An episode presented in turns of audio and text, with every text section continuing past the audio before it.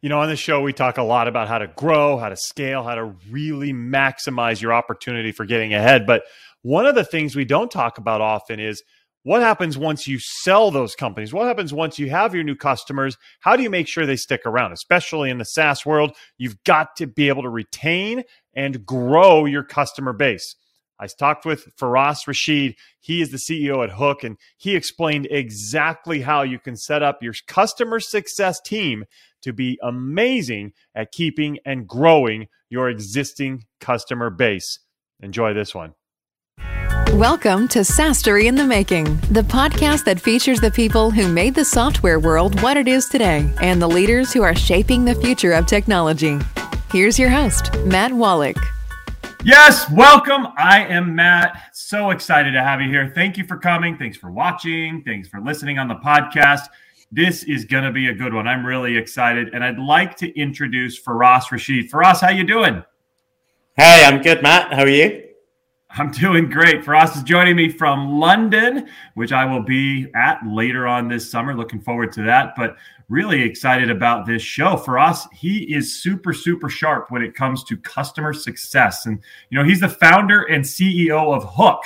And really, what Hook does, they use data to retain and grow your customer base. And really, that's the holy grail of B2B subscription companies, right? So it's super important to make sure that not only are you sell- selling new customers, you're driving new business like what I teach and what I coach, but you're also retaining them. It doesn't work if you sell a bunch of companies and a bunch of new logos and then all of a sudden a lot are leaving on the on the back end. So I'm really excited to dive in and figure out how we can be better about keeping them and retaining them and growing that customer base. That's what Faraz is super smart about.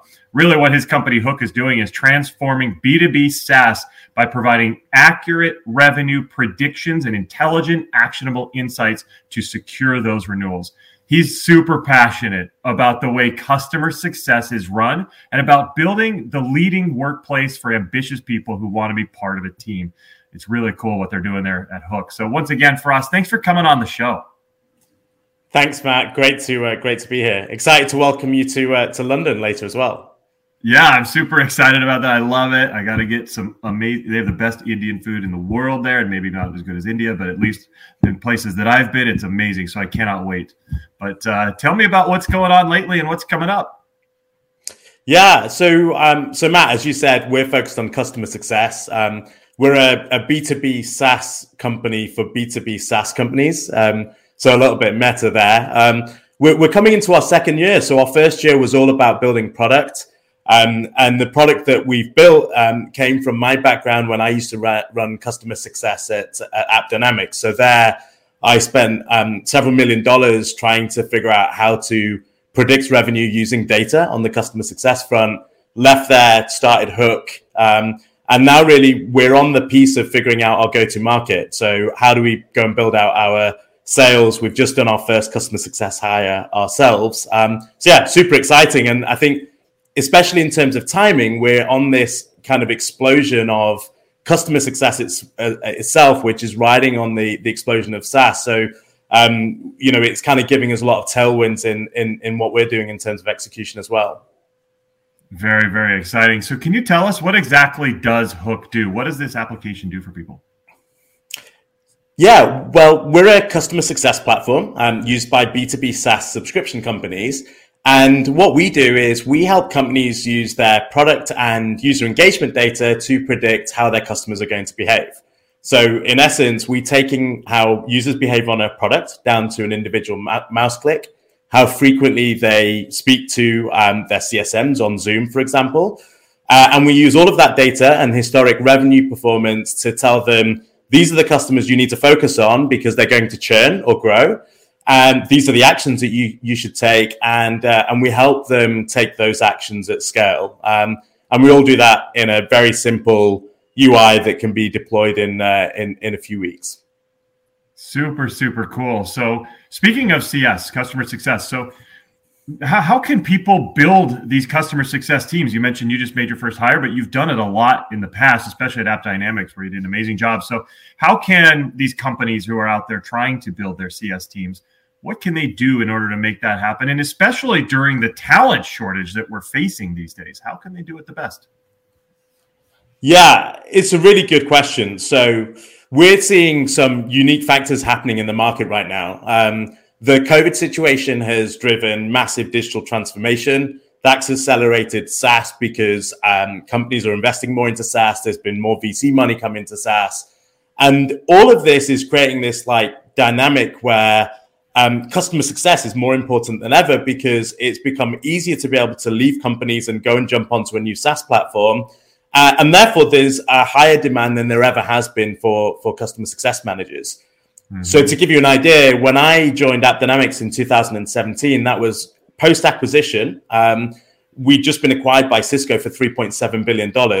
At that point, we were only really starting to seriously think about customer success these days you can't raise a series a without having a customer success person in place so totally agree with you there's a, an explosion of of um, cs uh, there's a shortage of talent um, what i usually recommend to people is people are often looking for customer success people who've got uh, expertise within customer success and the reality is when you have a talent um, vacuum like there is now those people are going to be few and far between. And actually, I think people need to reposition how they think about um, the customer success managers, which is ultimately as a product, what you're really selling is a platform to deliver business value.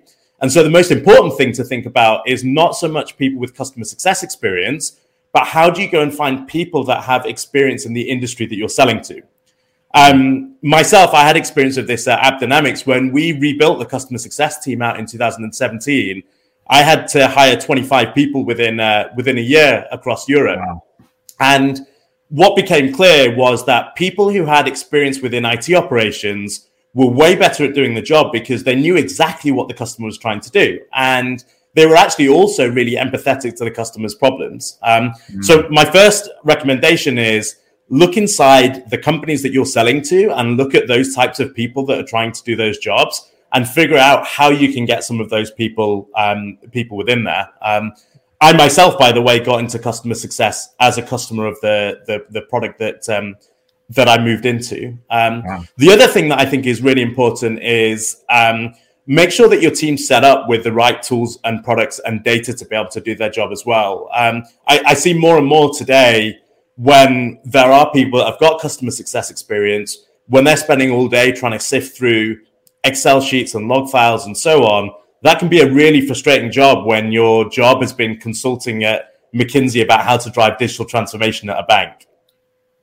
Yeah, no kidding. That is super frustrating when you don't have the right tools in your hands. So, how, how do you do that though? Let's say you do get somebody on board and maybe they don't have CS experience, but they come from, like you said, maybe the, the, the background from the industry. How do you train that new team? What are the best methods for getting them up to speed and really being productive quickly? Yeah, that's a that's another great question. Um, I'm going to answer the easy answer, which is it really depends on your uh, on your stage of company. Um, but I'll go into that in a in a bit more detail. So, the first thing I'd say is if you're a small company, one of the biggest mistakes that I see, or an, sorry, an early stage company, one of the biggest mistakes that I see is when people try and set up a process for their customer success team without actually understanding whether or not that process works. Um, I've actually made this mistake before, um, uh, and um, uh, we found that we ended up going into building out playbooks, into building out this whole drawn out process and training people on it. And what we had hadn't actually discovered was um, is this something that's actually going to drive value within our customers or not? So the first recommendation I'd make is it's more important for the customer success person to spend time with their customers than it is for them um, to uh, follow a specific process in the in the early days. Through that, they'll naturally start to figure out the bottlenecks that become a problem within customers, and that's where you want to start building out a process. Now, um, we train our engineering team, our product team, our operations team on customer success. So we have a partner that we use called Sales Impact Academy, and we find that lightweight training really helpful to give some of the basics around what is customer success, what are health scores, uh, and so on. Um, as you get to later stages, I think that that dynamic changes because you've now got a process that works, and um, and you're likely to have good process uh, training itself. The two pieces that I see lacking are firstly making sure that customer success people have really good product training, and that means to be as deeply technical as you need to be in order to be able to again empathize with your customers. And the other side is uh, I see this um, separation between the type of emotional training that salespeople get and the soft training that salespeople get and what customer success teams get. And I see that more and more now as a founder going into sales. So um, some of the training that I think people sometimes fall short of is um, how to write effective emails in order to get people's attentions very quickly. Um, how to negotiate in difficult situations. After all, one of the key things that you want to do as a customer success manager is to turn around difficult accounts to attract new users, to build relationships with new champions. Um, and so I'd say focus on the product training, but also build a training path that includes um, a lot of the emotional side that will help people understand how to deal with difficult customers and how to get them on board.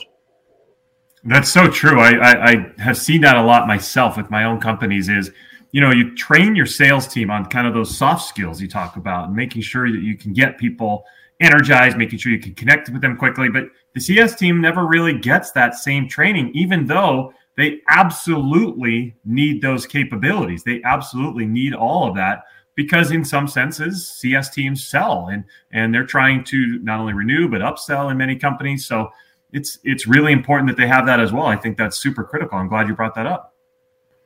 Yeah for sure. I think um you know customer success teams it's funny us cs folk like to think that we don't want to sell because we think that that creates a, a friction with the customer. But actually um, we have to sell. We have to sell the value of our product. We have to sell what the company's doing for them. We have to sell our own stakeholders internally into them.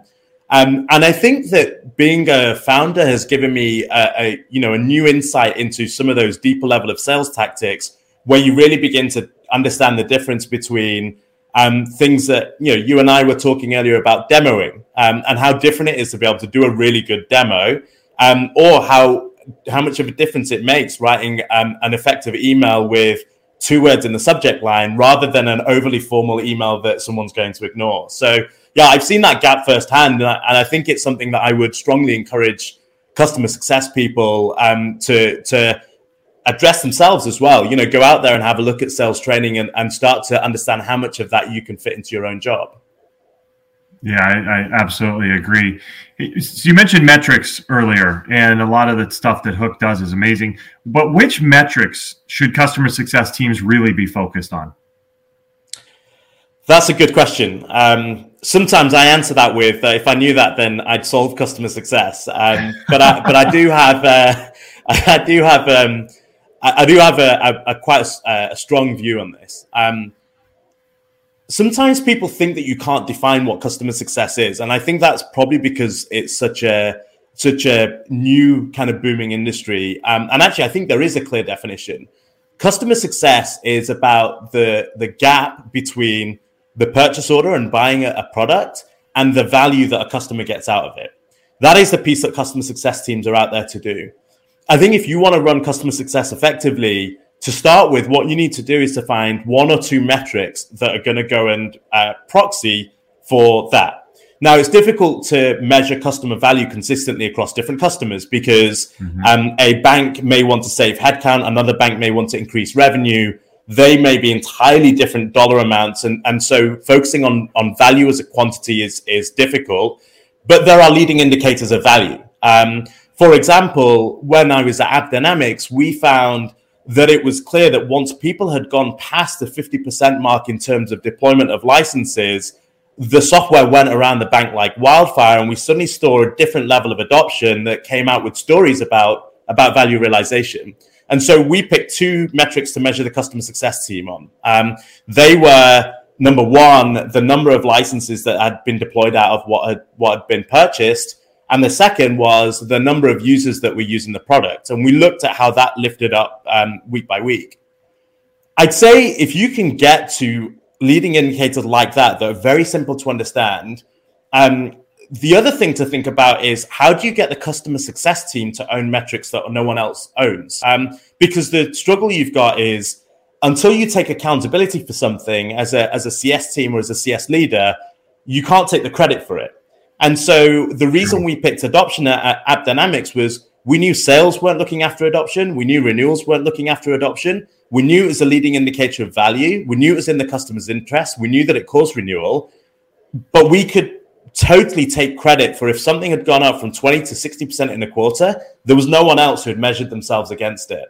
And when that happens, you buy a lot of credibility with your leadership, with your customers, with with everyone internally. So yeah, my message is find the one or two metrics that that predict that, uh, pick them up, own it, scream about it, tell tell everybody that you're owning that, um, and it really changes the way that people perceive CS, uh, both inside and outside of the company. Super, super cool. I totally agree. So, when should a startup start their CS team? You know, when when when does that first hire happen, and when should it happen? That's a a really interesting question, and honestly, I I'm amazed by how much that's changed. Um, I I see people hiring CS people before they've got their first customer, um, and wow. I think it's because people realize that that CS is going to be a problem, um, and they realize that it's important to have that given the right space. Um, so yeah, my my view would be you should get in as soon as you're starting to think about go to market. You should bring in your first CS person. Um, now, I think the reality is that CS person changes in terms of what they're responsible for because day one they are a catch-all for everything. They're the adoption person, they're the renewal person, they're the support person. And as you get to 5, 10, 15 people, you kind of shift some of those responsibilities elsewhere. Um, but certainly, I'd say before you go out and raise your Series A, if you don't have a strong view about how you're going to build your customer success team and have your first hire in there to help with that, I think you're going to struggle to demonstrate that um, that retention and growth is a is a really key part of your uh, of your business. Yeah, I totally agree. I think it's critical because I mean today's day and age when SaaS is such a big thing, and that's what we're all here and everybody listens to the show is SaaS for the most part. So you've got to be able to hold on to your customers. And so if you're not thinking about how to hold on to them before you even have them, then you've got problems. So I love that idea. So tell me, you've been building Hook for a while now. What have been some of the best moves you've made along the way Faraz that has helped you get ahead and helped you get towards your goals? Good question. Um, I think it's always easy to focus on the negatives as a founder. Um, I think otherwise you wouldn't be a founder. Um, but there's, um, I think there's a few things we got really right. Like number one, we stayed focused on our on our product vision. Um, we were strongly of the view that we wanted to build a customer success platform that did all of the work, and that meant you didn't have to type in numbers for health scores it meant you didn't have to type in whether or not someone was was looking at a product, and it wasn't just there to help you manage tasks. So we built the, the platform from the ground up on product data, which means we ingest everything and every event and every mouse click, and that was hard. Um, and and the hard thing about doing something the hard way is that a lot of people will tell you not to do that. Um, people will want to buy an easier product, uh, and um, and and we stuck to it. And the great thing is what comes out of the other end is that when you've got the the difficult pieces built and you start to find those early signs of product market fit, you've actually got a very differentiated product. So I think I think that was good. Um, we got our um, product in the hands of customers very early. So about three months after we started to build, we put our product in the hands of our first design customer. And at the time, we didn't even have a database. So we ingested this product data. It combined, combined into a file and then the file had a UI on top of it, just so that we could figure out whether or not they liked it. And it gave us a lot of feedback. Um, that meant that we identified um, a lot of the big impact features that people needed, and it took us a little bit of time to build that. But as soon as we built them, things changed a lot. So to give you an example, one thing we had a predictive health score that will say this is the percentage of likelihood of renewal. And um, it's right. We're right like 80 to 93% of the time the thing that came back from the product feedback was I like this, I believe it, but I don't really understand it. And I need you to show me that I can understand it. And we spent a couple of months building all of the explainability and the history around that. So really, it came to a point where people got it. Now, once we had that, what changed was that when we went out to demos for new customers, it just blew them away. Um, and so that customer feedback really helped in the in the early days. And that's an example of a feature we didn't really think about as as we were building. Um, the third thing is, and actually, I think this is the biggest thing we got right. The first investment I ever made in Hook uh, out of my own money was on um, career brand. So the first thing I thought was if we want to hire the best people and um, we have nothing at the time, we didn't even have a name. Um, we have nothing. We have no product. We have no customers. We have no marketing dollars. We have no recruitment spend. Um, then the first thing we need to start by is we need to look like a company that people want to work for. And so we spent um, a lot of time on how do we build out what the website looks like? How do we put pictures of the team on the website?